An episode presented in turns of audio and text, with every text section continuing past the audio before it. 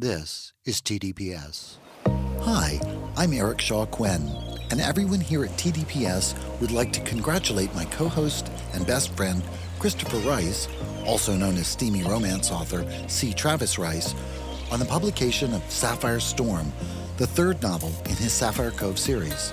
Sapphire Storm is the drama filled tale of a forbidden romance that exposes old secrets and incurs the wrath of the powerful and the famous. It went on sale March 7th, along with the first two entries in the series, Sapphire Sunset and Sapphire Spring. It's available wherever ebooks are sold. Congratulations, C. Travis Rice, and congratulations, Christopher. I'm Christopher Rice. And I'm Eric Shaw Quinn. Do you have a question or comment about this podcast? Then come share it with us on our Facebook page at facebook.com slash the dinner party show, no spaces, and we'll do our best to answer it on the show. Just watch out for our aggrieved manservant, Shea Butters. He moderates the page, and he's been known to talk smack about the two of us. Most of what he says about you is true, though. We can discuss this later. That's right, at facebook.com slash the dinner party show. No, I meant in the car.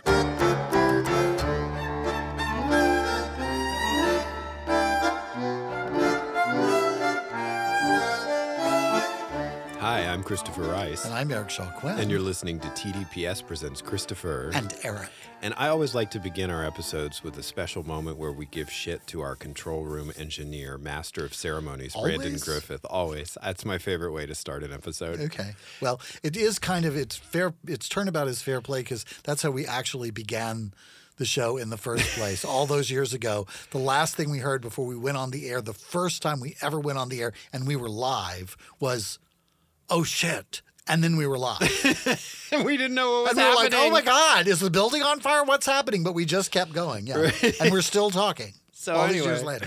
This is what I love currently is that every day we start a recording session, Brandon has an increasingly fatigued way of saying, "Okay, I'm ready when you guys are." kind of bullshit I'm not going to have to listen to today. Bracing himself for another round of what are they going to talk about now? And we don't let Brandon talk, so he has no voice in our proceedings. Although he could edit himself in later, and we don't know because we're not listening to the finished episodes. he could be giving director's commentary along the way. He could be reposting Joe Rogan episodes. okay, good. He's laughing. You know, Joe Rogan has some good ideas. No, um, all right, all right. We are kicking off the last leg of our True Crime Movie Time Summer Film Festival, which means uh, the next four episodes are going we're, to be. We're kicking off a leg. I got to tell you something. It's time for the Jude Taylor dumpsters. this is really picking the right language to synopsize and promote these episodes where you feel like you're being compelling, but you also aren't being exploitive and gratuitous. Like I watch how Dateline does it. They don't seem to have much shame. They'll have an arsonist special and they'll say things really heat up tonight Oh, on yeah. Dateline. They're absolutely shameless at Dateline. But we have a little bit more shame, I think, when it comes to that. We try not to celebrate. Okay, well, maybe that, but absolutely nothing else. That would be the only thing we have any shame about. Welcome to the Shameless Podcast Absolutely, Network. that's shameless. That's the our new name. So we've divided up the movie film festival into geographical regions, and this is the last one we have left. And we stuck to the United States for this one. Um, sorry, Australia and the UK and the other people who. All the other criminals in the world. We'll get around to you. Stick around, babe. We'll have a film festival with you all over it before you know it. Anyway, so this is Pacific Northwest Nightmares for our next four episodes. And I'm going to tell you, as we as it came time to program this, and I don't need to tell you this because you were there and you went through this with me. We really started to the well of true crime movies started to run dry of dramatic scripted 2-hour movies that were not horrible TV movies from 1981. There were a lot of those. this is the beginning of a rationalization, I, I hear, for for for a, a lot of the programming choices. Because Christopher, during this whole festival, Christopher comes to me and says, "So I found all these things. We won't have to have a production meeting. I just found all these great ones." And I'm like, "Well, that's terrific. Great. No meeting. I'm all in." and then we watch the movies, and it's like, "Uh oh." There's one coming. I don't want to talk about it yet. Spoiler alert. Spoiler alert, but oh Uh-oh. shit. But I think our party people like it more when we hate stuff. I think they that's why they tune in. I, honestly, like it's like bad reviews are more interesting to read than glowing ones. Like Yeah. I get it. Well, okay, so we're starting a pairing. These have taken the form of true crime pairings, where documentary about the case first, movie about the case second. Right, and the idea behind it is that we see how the movie uses the facts or doesn't use the facts of the that we've discovered through this exhaustive 45 minute show that we watched about the crime. So, like, but it's about compare and contrast, like because sometimes, like, last I think it was in the la- one one of the last pairings where they did. uh what was that? The killer, the Midwest Killers, the Charlie Sheen movie Badlands was the yeah, movie. which was like had absolutely nothing to do with the heartless serial killers that they. It was this sort of lyrical, romantic romp through the, the you know the interior of the kind of the plains of America with these beautiful homoerotic pictures of.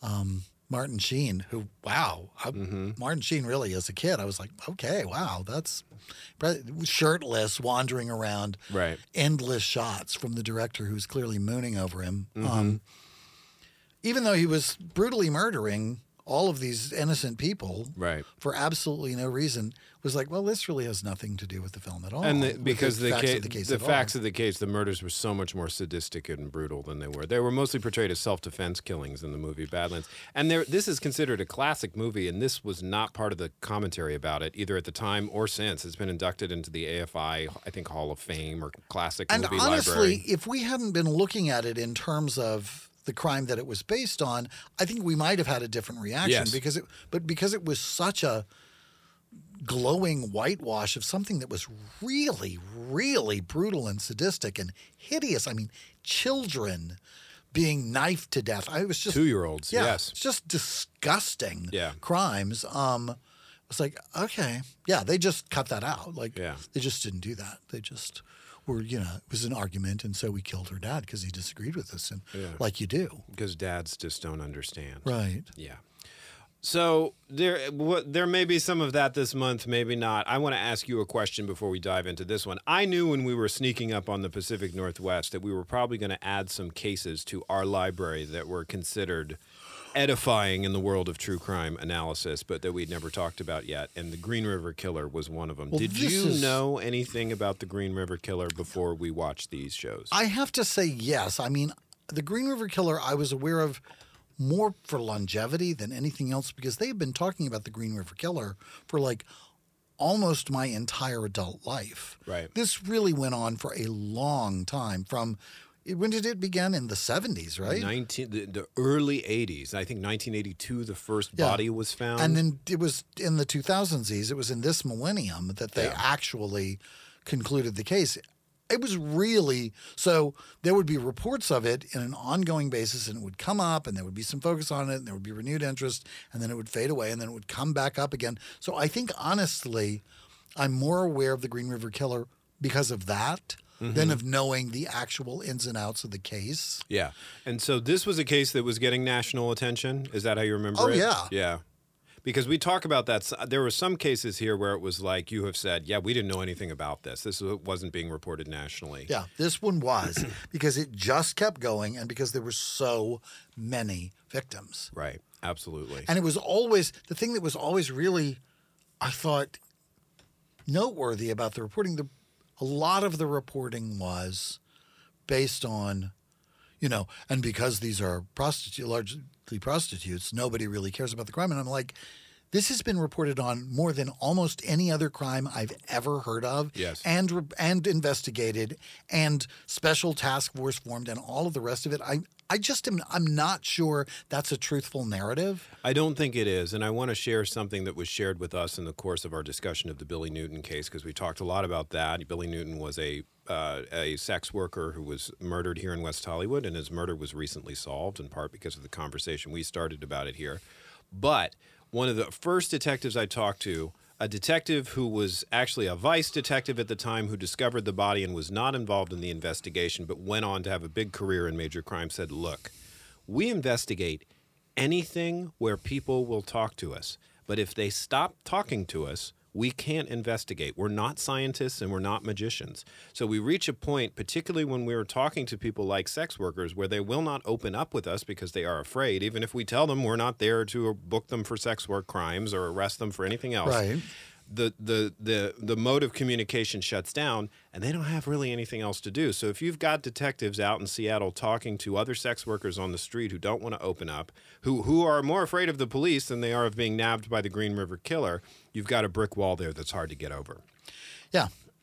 Yeah. I mean, I think one of the things that's noteworthy about this crime is that it didn't really seem to, and maybe it's just the things that we watched about it, but it didn't really seem to have an impact on sex work. Yes. It doesn't seem like sex work dried up, even though it was clear that was who was being targeted. And it went on for 25 years. I don't even know how long, forever. Uh, this is 20 years. 20 years with, I think, the same truck. That's what blew my mind about this story. I don't think Gary Ridgway ever changed out the vehicle he was abducting these women, picking them up off the street, same region of Seattle. And I don't think he ever changed the fucking vehicle, and they still took them that long to get him. It's just like, And I don't know that. I, Yeah. you know, like I, that, that was not reported on. Those are, there are questions like that that I'm like, hmm, Mm-hmm. I would like to know this. And it doesn't get covered in the investigation. So I'm always like, I mean, surely yeah. in a 20 year period he bought now he may have had a fondness for a particular brand and for a particular color so he may have just gotten a new maroon chevy Yeah. pickup but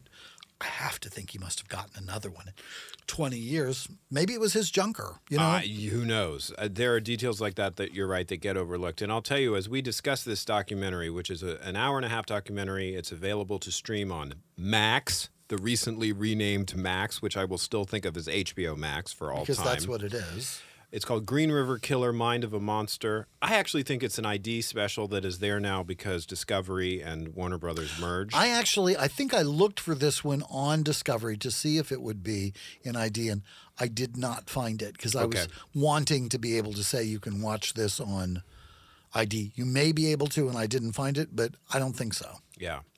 So I we have done a lot of documentaries like this, and what we find with serial killer documentaries, where they basically tell you up front, this is who the killer is. We're going to show you in jailhouse interviews. It's like the first frame. um, they go through victim, almost victim by victim, up to a certain point, and it becomes very repetitive for us in terms of discussion. So there may be some. We're always about preserving the voices of victims and making sure they aren't lost. But there may it may not be possible for us in an hour to talk about every single victim of the Green River Killer because he was the most prolific serial killer in the in, in history. Right? I think ever. I don't think anybody has ever, and I think it, he may have been more prolific than we even realize. But Yeah. they were what we're what they're able to establish factually is seventy.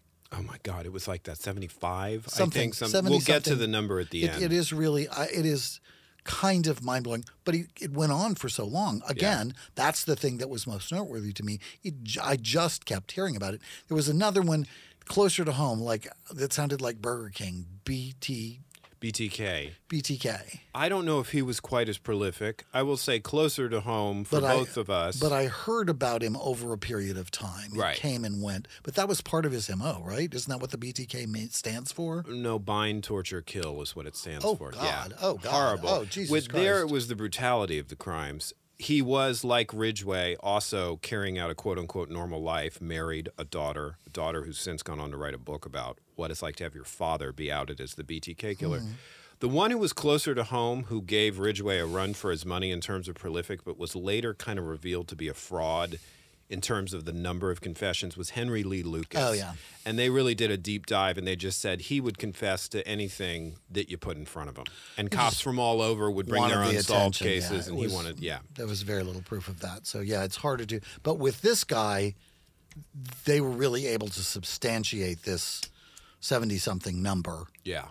Of they, they, that's actually provable, and it might actually be more. Like, Yeah. but that's how many they could prove, and he could account for because he couldn't even really necessarily remember them all because it it was like asking a hunter to identify all of his all of the deer or something. It was he had that sort of detachment from what he seemed to be doing. Anyway, way ahead of I'll get into it. But of the game. But yeah. but yeah, it it was really and this is really kind of a phenomenal. What are the circumstances? This is largely just a, a, a a videotaped interview with him. It really is. And then they cut back and forth to some sort of stage things and just kind of historical stuff and interviews with the people from the investigation. Right. Interviews with, I think, I would say two of the pivotal detectives. And later on, possibly next week, we'll have a conversation about another detective. I actually, my question started this week. Oh, so did yeah, it? I'm glad Okay, good. I'm glad they'll be uh, coming up because, yeah, it was like the, okay, so is this the guy or, yeah. Mm-hmm. Right. Okay, yeah. So we'll save that for next We'll week. save that for next week. Okay, July 15th, 1982, we begin with an interview of a young man named Galen Hershey who says that he and his young best friend were out riding bikes when they looked over a bridge on the Green River and saw something pushed up against the post of an old dock in the current. What leaped out at them were brand new white tennis shoes. The boys waded out to it, showing way more courage than I ever would have had at that age or this age, to Well, be I frank. wouldn't even go in a river, for heaven's sakes, or a lake. Those things are full of fish shit. I don't know what's going on with that. you would have been showing taste and class and a regard for your wardrobe. I probably wouldn't have been on foot on a bridge either, you would have been having tea down the street with the older right. women of the neighborhood, talking about stuff. talking about their husbands and fashion and things. All right. Um, as the boys become uh, grow closer to what is in the water, they see hair in the current coming out from a jacket that has clearly been wrapped around the head of a woman. To this day, Galen tells us he doesn't like seeing human hair under the water, and, I and he shaves his him. head. Oh, is that true? I missed that. I took note of the fact that he shaves his head. I was like, oh, I guess that's, that explains the shaved head. This is the body of a young woman named Patsy Caulfield, and previously we have seen Patsy's sister interviewed. She gives a narrative of their family history, which is a challenged and difficult one. Their parents separated when they were young. Patsy never really rebounded. She became a wild child and a discipline issue and sort of struck out as a runaway and was clearly living on the streets and turning tricks as a sex worker. She disappeared at the age of 16. Then we cut to 2003 and that's basically this establishes the structure of this documentary which is we go back and forth between the case and interviews with ridgway after his arrest in the early aughts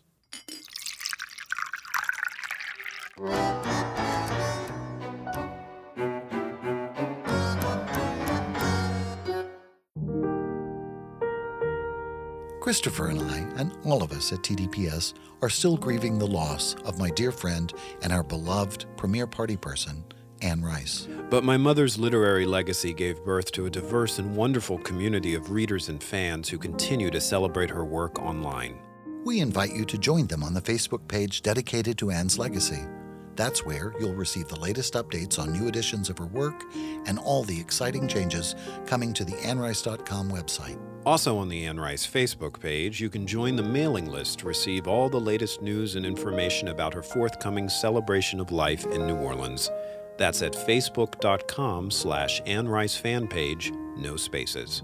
If you believe, as we do, that Anne's work is as immortal as her characters, then join us at Anne Rice fan page on facebook.com. See you there.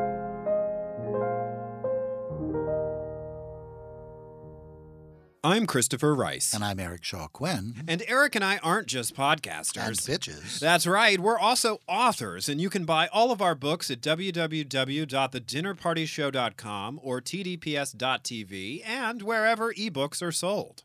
At thedinnerpartyshow.com or tdps.tv, you can check out my Right Murder mystery series. Or sample my Burning Girl thrillers. The best part is, the more you buy our books, the less likely we'll end up filling the spot with an annoying ad for a napkin that counts your calories. The TDPS network, alienating potential advertisers one promo at a time.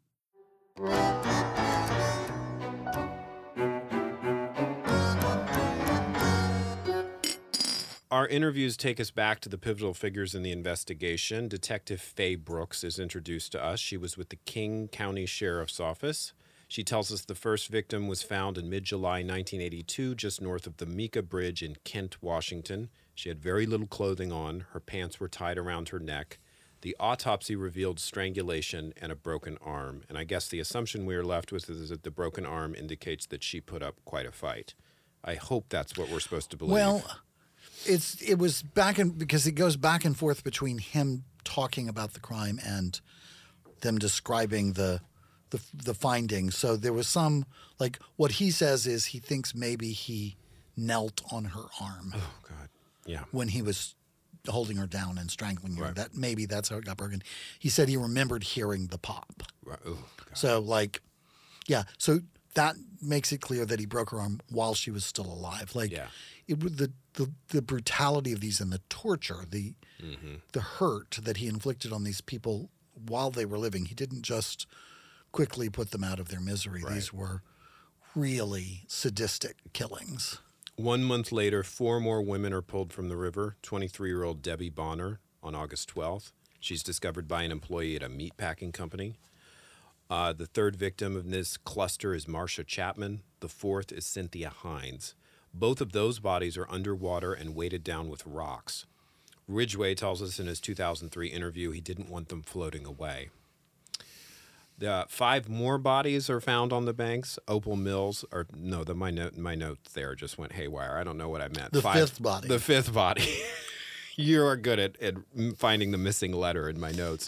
the fifth body is. Five hour bodies. I didn't think that's what it meant. Do not know what was The the- fifth body. I was so horrified by what I was seeing. Uh, Opal Mills, she is found on the banks of the river. Ridgway tells us in 2003 that he almost got discovered depositing her, so he ran away, and that's why she wasn't in the water. We're introduced to Tomas Guillen, an investigative journalist for the Seattle Times, and he is sort of our resident journalist for this story. He will again come up in our discussion of the movie next week. Ridgway tells us in 03, I realized I had a problem killing. I just wanted fresh ones.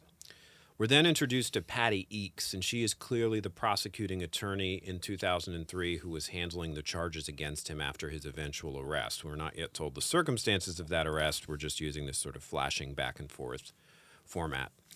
Um, this is where we get the serial killer provides their own origin story and details stories that could have happened to any other person and not turn them into a serial killer, but Yeah. are used as justifications it, here. It reminds me of when they want to say that violence in cartoons Mm-hmm. produces violent children. I'm like, I would think there would be a lot more violent children if that was true. Like, Yeah. I loved Bugs Bunny, but I don't think dropping an anvil on somebody's head Yeah. is a good way to go. Even though I think that's you know funny when he's fighting with Wile E. Coyote or Elmer Fudd or who have you. I just I think that I think looking for those kinds of simplistic explanations Mm-hmm. really kind of misses the whole. yeah.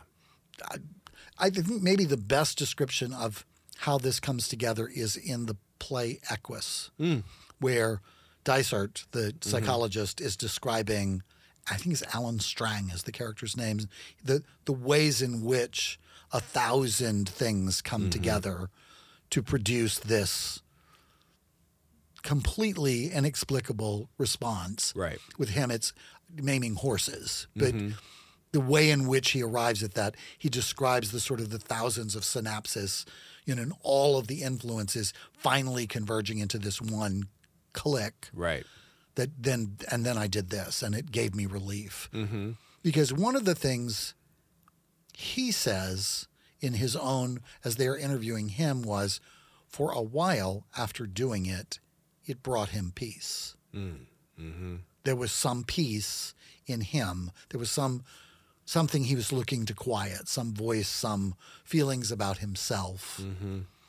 He wept whenever he talked Yes. about people not wanting him or rejecting him. There was Right. so there's something in there, but like we don't most of us don't I would say almost all of us, with maybe one exception, um, don't kill people for rejecting us. Like No. it still hurts, but that's a very extreme reaction because ultimately his life was not that terrible. It wouldn't No. appear to. It wasn't like his mom seems to have been strict and a little harsh. But let's talk a minute, and I, know, I might be jumping ahead a little bit about the way the documentary depicts his mom, because to accompany his description of his mother is, well, she wasn't a really good mother, and she just sort of acted like a sex object. We're treated to these videos, and I don't know if they were really her or just file footage of this nubile woman in a bikini from that era, which would be, I guess, the 50s or early 60s, walking around the beach and trips. And I'm like, I'm sorry, wh- what exactly are you trying to say here? That Gary Ridgway is a serial killer because his mother wore a bikini? Like, I was like, what's the statement here? I, it felt like the presence of an agenda that made me uncomfortable. Well, I mean, I my reaction was more they were trying to describe what he was saying. Mm-hmm. I assumed they were actual footage of her because there was footage of her. Um, I assumed that it was the home movies of her and pictures from his youth, but he was telling you these are the conclusions I'm drawing from this. I think it goes. I think it's very much in keeping with what you're saying. Like Yeah. a lot of our parents wore bathing suits, and that didn't turn us into Mm-hmm. serial killers. I think those kinds of easy answers are just not a very good explanation Yeah. for why people do the crazy fucked up things that they do. I mean, sometimes they're crazy and fucked up. And he seems to have had, like, one of the things they describe in him early on was that he was not a good student and maybe had special Yes. needs even and was whatever. And there is no aspect of him or his life that reflects that. He was a very accomplished man, very skilled. People thought he was a perfectionist. He was really good at what he did. Right. He was there was not a sense of this as some special needs person feeling his way through um, um, the minefield of life.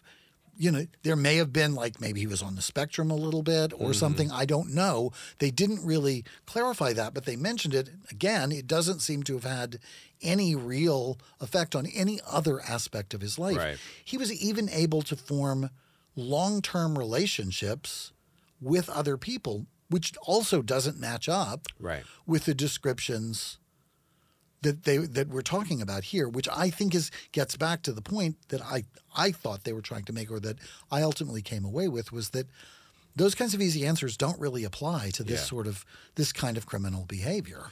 There is a very specific victim typology, whatever you call it, sex workers. He is after sex workers. He, he sees a huge difference between a woman who is selling sex on the street and a woman that he would marry. And it shows in his life because he's never violent towards the women he marries. No, Yeah. there isn't any real sus- that no none of them even suspected him. Yeah. Like there was, they were all sort of completely flummoxed when the truth came out about him because there was no sense of that in their own lives. His wife describes him: "He treated me like a queen. Mm-hmm. I never was taken better care of. Controlling was the only thing that came out, and I mean that could be true of like half the men in the country. Yeah, of course. So, getting into his sort of horrible process as a killer, uh, they show him being interviewed about one of his victims, Gisele Lovvorn, the 17 year old runaway from California, and they ask him to describe what he did when he picked her up. And he says he went to the area where the sex workers were working the street. He got her in the car and he took her out to an area called Des Moines Creek. Des Moines, excuse me. Why am I adding an S there? because you're from the south. That's the Des Moines. 17 miles south of Seattle, but close to the airport. So it was a wooded, remote area, but there were planes flying overhead, and he would time his torture of her to these so that the jet engines would cover up her screams, which I thought was a detail right out of a horror movie. Um, we're introduced to Detective Sue Peters from the King County Sheriff's Office. Uh, she describes going to the FBI to get a profile because at the time the FBI was interviewing arrested serial killers to try to learn more about them.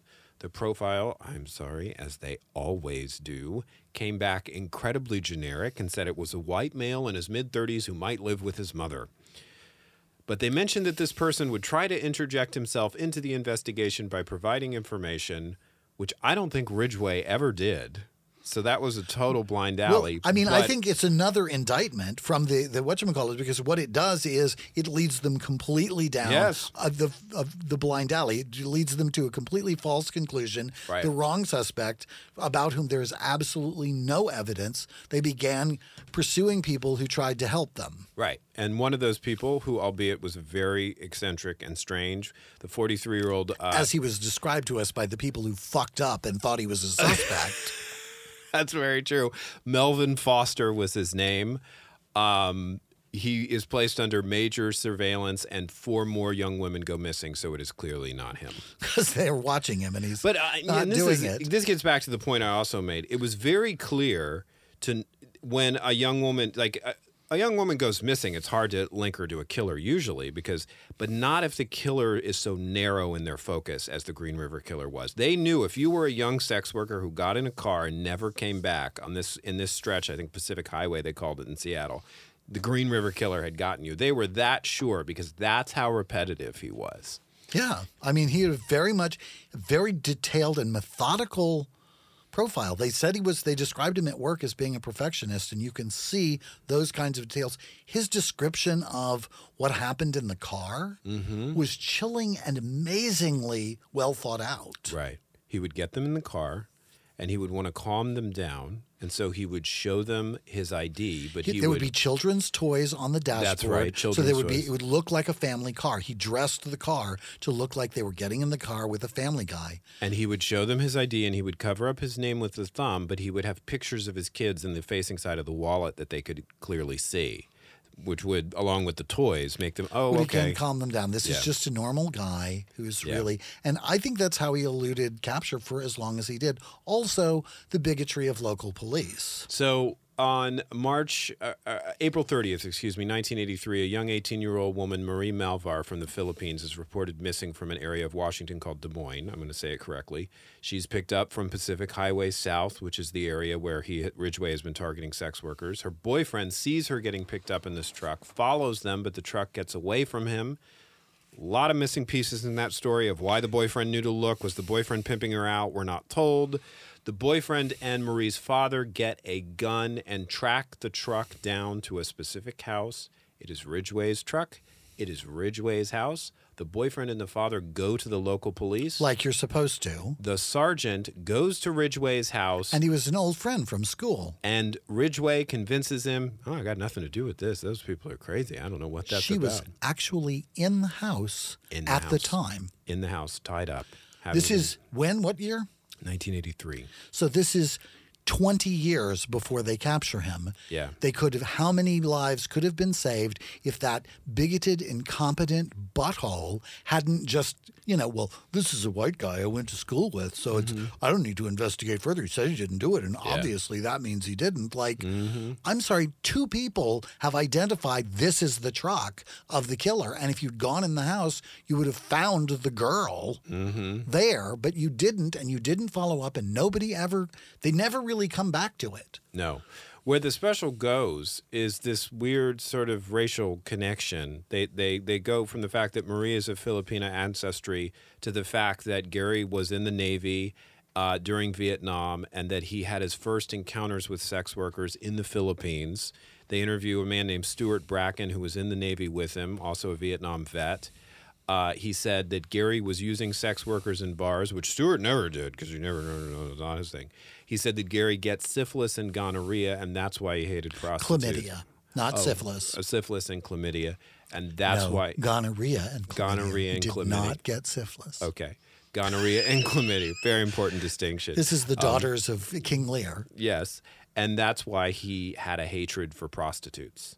That's horseshit. Again, really an oversimplification. But I mean, it's like they're trying to make a statement about why he would have, why he was going out to the woods with all his other victims, but why he took Marie back to the house. But it doesn't really pop up with any of the other victims. And he took a lot of them back to the house. He Mm-hmm. said that it was when he finally did marry that it was weird to have be sleeping in the same bed where he'd killed all those women. Yeah, I guess you're with His right. new, Yeah. So yeah, it was it was very much a, it was that was part of his mo. He brought a lot of those women back to the house and killed them. He would back the truck in so that he could just shovel them back into the back Right. easily, and the neighbors wouldn't see. Um, so there, like I said, there are a lot of victims here, and I don't. The special couldn't even go into everyone because he was so prolific. But now we sort of get into his more of his personal life. That he was married before he deployed to Vietnam. Uh, he and that wife ended their relationship. He began dating a woman named Carol Christensen, and this is where the divide between, you know, I should correct what I said earlier. The divide between sex workers and the women who were in his house started to fray.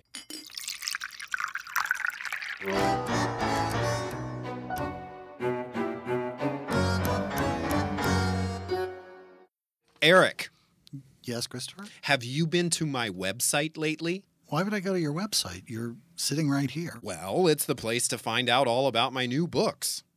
Why would I go to your website for that? Again, you're sitting right here. All right. Well, for people who aren't right here, ChristopherRiceBooks.com is a great place to get information about my new releases. Which you'll give me copies of because I'm sitting right here. Yeah, maybe. But for those who aren't currently sitting in our studio on the Sunset Strip, check out my website, sign up for my mailing list, and check out all the posts on my blog where I talk smack about Eric Shaw Quinn. What smack? Shut up and read this new book I wrote. Fuck that and fuck ChristopherRiceBooks.com. This ad did not go as planned. This was an ad?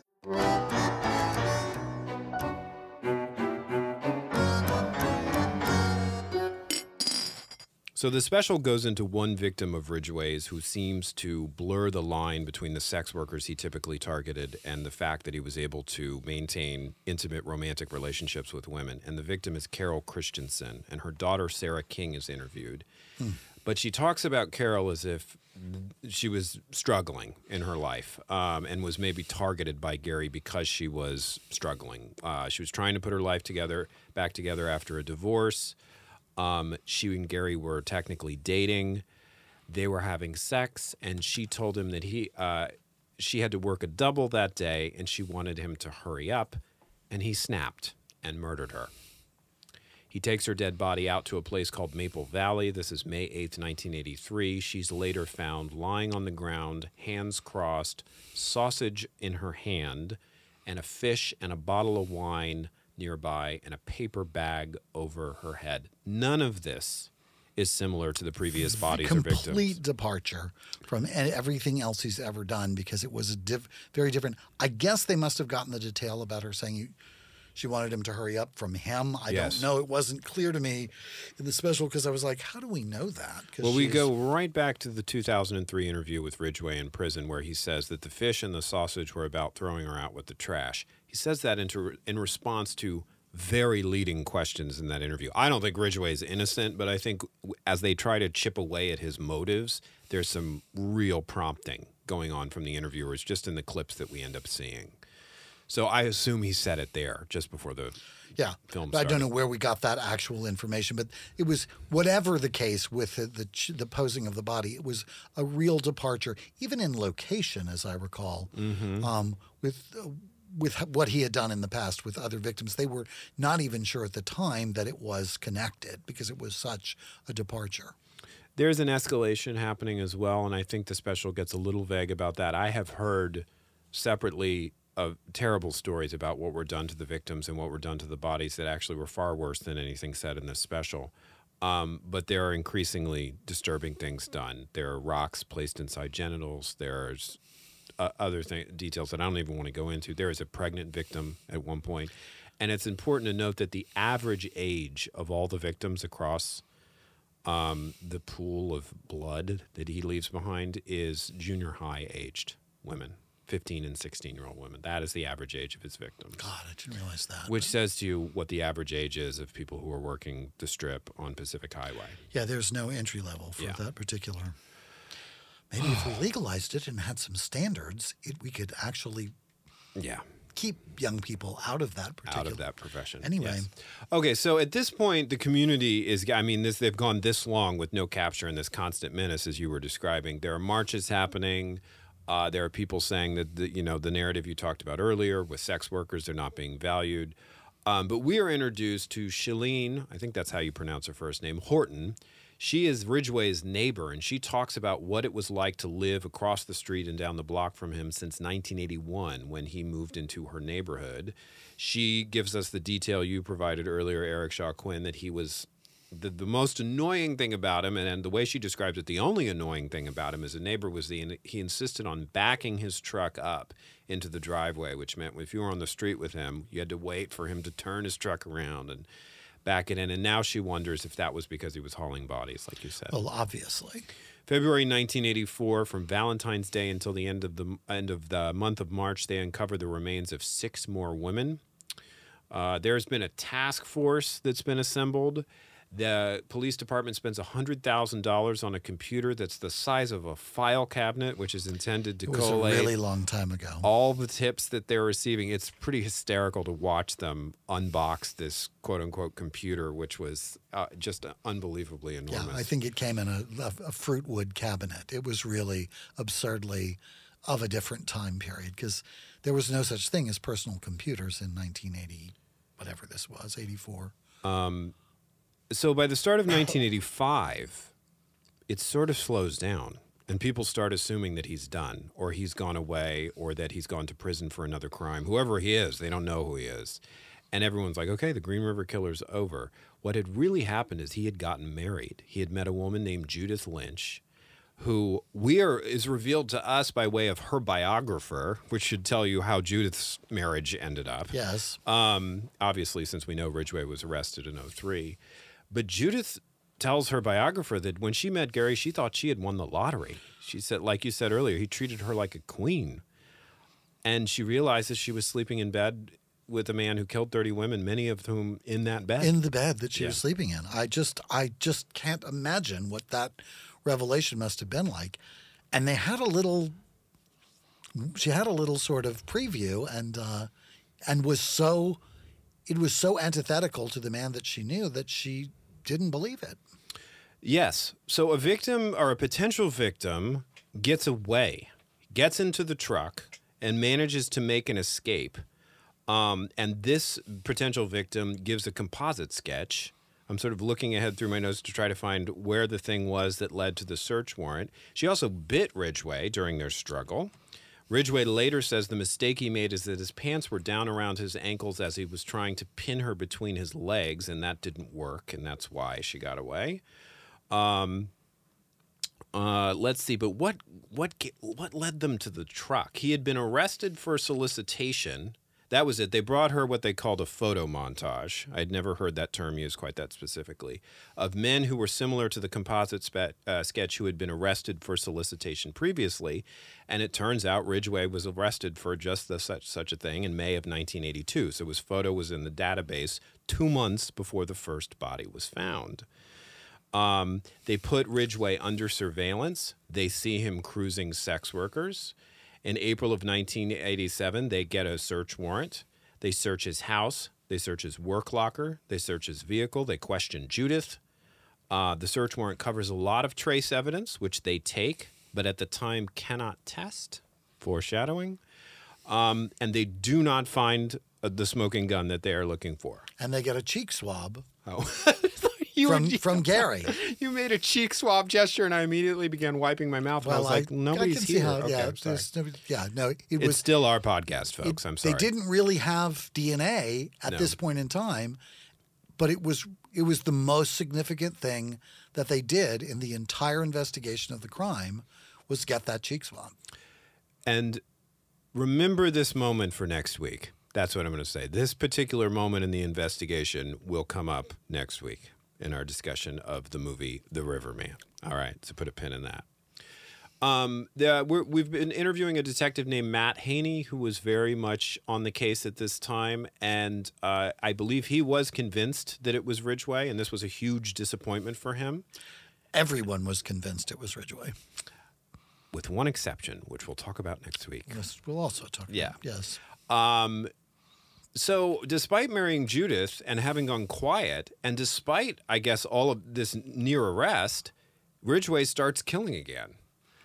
Yeah, there's a, a quiet period when he first marries Judith, and then it begins. And but there's like a year, 1985. Mm-hmm. They think he's stopped. They think he's dead, or gone to prison, or moved to a different environment, or somewhere, and then it begins again. But in 1990, the task force is disbanded and the investigation is officially closed. Then in November of 2001, there are huge leaps forward in the field of DNA forensic analysis, Right. which is how Gary Ridgway ended up talking to us on camera in 2003 about his crimes. he had left all kinds of um, evidence all over the victims that he didn't know was evidence that became evidence because of the technological advances in and around DNA. And there was that cheek swab. Absolutely. Um, Carol Christensen, who the woman he was actually dating at the time of his remember had had a vaginal DNA sample done. Uh, there was DNA collected from the genitals of other victims. Uh, don't want to go into too many of those gruesome details. Um, and the cheek swab, as you just mentioned, all of that led to his arrest at the age of 52. So, years after leaving the task force, Detective Matt Haney was vindicated that the guy he thought was the Green River Killer was, in fact, the Green River Killer. And as one of the other detectives actually says, you know, he solved the case because it was him who got that cheek swab. Mm-hmm. And that's what that was the thing. That was the detail from all of the investigations, everything that they did, that one choice of getting that cheek swab, even though they couldn't use it mm-hmm. in that moment Yeah. and didn't test it at that time because it would have destroyed the sample to test. Then they had very limited abilities. Um, that's the thing that ultimately brought down Ridgway. And an important detail to remember, possibly for our discussion on our next episode, is that they did not test it immediately when the technology became available either. It was someone in 2001 who thought it's probably a good idea to go back and test all that evidence. Because why not? We Yes. actually can. But yeah, there's you know like the my big thing remains the the detective not thoroughly investigating the fact that those two men led him and the police to the house of the killer, the driver of the truck. Right. Um, and then when it was an old friend from school, he just didn't even go in the house. He just left. Well, where did we hear that before? We heard. I don't know if we've we've ever done it in detail. We talked about it in the context of the Billy Newton story, but that is a awful hallmark moment of the Jeffrey Dahmer story. That one of his victims fled on foot and was returned to Jeffrey Dahmer's house by the police, thinking it was just a lover's quarrel, and was murdered, later killed. I, I j- it's a horrifying story. why would you take somebody, even if it was a lover's quarrel, why would you take somebody back Yeah. to the person they were quarreling with? Take them to the mm-hmm. Motel Six or wherever Yeah. they want to go. Like, it's they're not property. Or home. I don't think he was living there. No, Yeah. Just in, uh, anyway. I don't think anybody was living there other than Jeffrey. Okay, so to wrap up the legal side of this, initially Ridgway is charged with four murders in December of 01. For 18 months, they re examine 75 murders they suspect him of being guilty of, but they can't prove all of them, so they make an agreement with him to toss the death penalty if he tells them the truth about the ones he, he did commit. He takes them out to find bodies. He's very polite. He greets everyone each day of their little road trip. Uh, they finally find the body of Marie Malvar. That's the 18 year old woman who was in the house in the story you were just describing, whose family left her room untouched since her disappearance and baked her a birthday cake every year in hopes that she would return. Heartbreaking. December 18th, 2003, he is sentenced. He pleads to 49 murders for which they can find evidence to corroborate his confessions. He confesses to more. He receives 49 life sentences with no chance of parole. Okay. So, the thing that I'm going to bring up on our next episode is not actually about the detective you were just talking about, the one who bungled it so badly. It's a different detective. No, detective. I am talking about the cheek swab. Yeah. Okay. Mm-hmm. That was the detail that I was like, hmm. So yeah, so that cheek swab is something to pay attention to. Pay I think attention. That, that was a real sort of red flag. I'm interested. I'm glad to know that you did additional research. Mm-hmm. I'm interested to know what you find out, and you all must be dying to know what the fuck we're talking about since it isn't really based on it. I think the thing that was the most interesting to me about this special, which I thought was pretty well done, Mm-hmm. um, was the idea of him getting away with this for so long because he didn't seem like he could do it. Yeah. He didn't seem like the guy who would do it. Like, it really sort of put a pin in all of that profile stuff. Like, this was a guy leading a very regular life children, wives, long term relationships, steady, rock solid employment, good on the job, had the same job for more than 20 years, great on the job performance, admired by friends and family, beloved by his wife, the neighbors. The, when the when they went after him, the neighbors just thought it was ridiculous. They were like, "Well, that's just not possible. It can't possibly be Gary or whatever his name was." Yeah. like they were just they had this reaction of like, "This is no, you've got the wrong guy. No. Nobody could be less likely to be this horrible killer." And that was really that's chilling and terrifying, but it's also really insight into it. Like, mm-hmm. Just because somebody is weird or doesn't like the guy they went after, the cab driver who just came in to try and help them and said he had given cab rides to mm-hmm. a number of the victims. Um, well, they described as being kind of weird, Right. but not in any way, and mm-hmm. matching their profiler's description of who he should be, and not in any way. this guilty. is uh, I, I agree with you on all this all these counts and i think they add up to something which was this was a brand new science this investigating the minds of serial killers profiling serial killers it was brand new and it was based on some really shoddy research I, I, incomplete research. Going to and I, it's not easy to research serial killers but going to the prison cells of incarcerated offenders and asking them to tell you why they did what they did is going to give you biased self-interested narratives by people who are suffering from profound psychological problems. So it's not going to give you the forensic evidence you need necessarily to catch the next one or to predict who the next one's going to be. And this was all incredibly um, infant. It, it was an infant science, and I think the way that profiling advanced was when I think people like John Douglas, who ended up having a real career with this, could walk into an actual crime scene and look at what was suggested about the behavior of the killer at the crime scene. Like there was a famous story about John Douglas was able to tell the local police your killer has some sort of facial deformity, something wrong with his face. And they said, How can you tell that? He says, Because he's killing his victims from behind and he doesn't have any other reason to. He's not restraining them. He's not having sex with them. He's coming up on them behind and he's behaving with them in such a way during the struggle, suggested by the body, that he's actually trying to hide his face from them for some reason. And so you're looking for someone who was possibly embarrassed. And I think that actually turned out to be the case.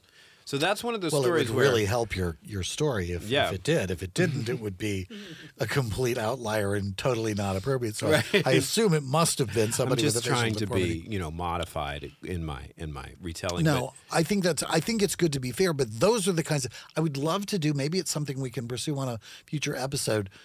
You know, some kind of look into a, a documentary about profiling because Mm-hmm. to me it seems kind of specious. I, I just I'm not sure that it's something that that seems very credible to Right. me as a way of trying to identify because even asking the person themselves why they did something like it I've spent years working on myself and only have sort of varying results of insights into I, choices I have have made plenty and stuffing of insights into you. I know why you to do stuff that. I've into stuff that I've decided to do. You know, like why did you do that is such a multifaceted question. Why did you make that bad decision? You know, Yeah. like maybe I thought it was a good decision, or maybe I didn't feel like I had a lot of choices, or maybe I mean, there's a whole wide variety of of reasons that don't seem to necessarily fall into easily identifiable characters.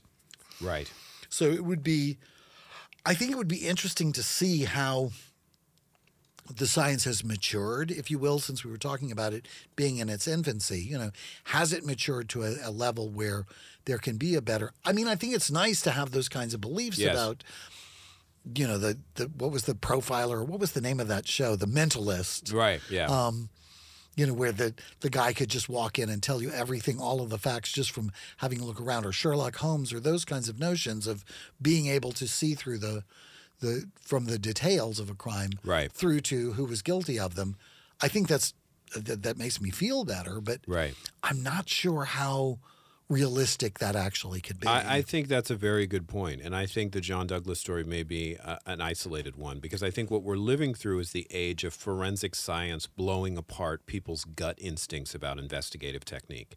You you may you may have built a narrative why you think this person is guilty, but if the DNA tells you they were in Pennsylvania and the crime was committed in California, you need to let your narrative go. And tunnel vision, I think, is code for largely in the legal system, they weren't willing to let their narrative go. We saw that in the Devil's Knot story that we did in the previous segment of the tour. Absolutely. That uh, we, they, a local community where certain religious beliefs were dominant believed these emo goth kids, because of how they dressed and weird things they said, had to have committed these horrible murders. Stupid, horrible man Yeah. who, the, who still believed it, even after they had proved beyond a shadow of a doubt by every evidentiary means possible Yeah. that they weren't guilty. He still believed that they were guilty. The the hurricane and some of those stories that they've talked about, Yes. that they've made into movies later. People got putting in jail because people had a hunch that well, if he didn't do, you know, like he's guilty of other stuff, so he must be guilty of this. Right. Again, leaping to sort of unfounded hunch based conclusions. But we, in a previous episode, have also talked about another avenue in that's more science based in this area, which was the documentary "Crazy Not Insane." Do you remember that? We talked about it on episode fifty-seven, and it was a neurologist who said we are not looking enough at a, Head injuries. a marriage of the type of distress psychological background we see with a lot of serial killers, but the head injury is what pushes them over the edge into the into sadism, essentially. Yeah. that we've seen with we yeah. even I think we talked about it. Wasn't it the um the uh, son of Sam? Wasn't there a head injury involved with that? I think we maybe there was. In there and around. definitely was with Bundy. She talks about Ted Bundy, who's going to come up on our next episode because he was he was sort of a candidate for this Pacific Northwest Nightmares, but he killed all over, and he was eventually tried and executed in Florida. So we didn't. But even stuff like the Hernandez killing, you know, Yeah. Mm-hmm. the more contemporary stuff and the, the sort of the our growing knowledge of what happens to football players who repeated head injury right. develops profound personality changes. Yeah. I think even O.J. Simpson Yes. as a candidate for that kind of look. I would I hope that he will donate his brain to science so that we can get some look into so he can finally do anybody any good, in the world. Swear to God. Okay, so next week, True Crime Movie Time, appearing with this episode, it is going to be a movie that I thought was not a TV movie and pitched it to you as not a TV movie and turned out to be a TV movie. See, we're already beginning to rationalize our way into this. Shame on me. Back into like to this, say. uh, uh, Shame on me. It's called The Riverman. It is streamable on Amazon Prime here in the United States. It stars Bruce Greenwood and Cary Elwes. And it is about the Green River case, but it is also about where it intersects the Ted Bundy case. So we will end up sort of talking about Well, Ted that's what it says in the, the credit, the description anyway. But Eric has big opinions about that, as Large, always. very large opinions next week. So until then and forever after, I'm Christopher Rice. And I'm Eric Shaw And you've been listening to TDPS Presents Christopher. and Eric. Thanks.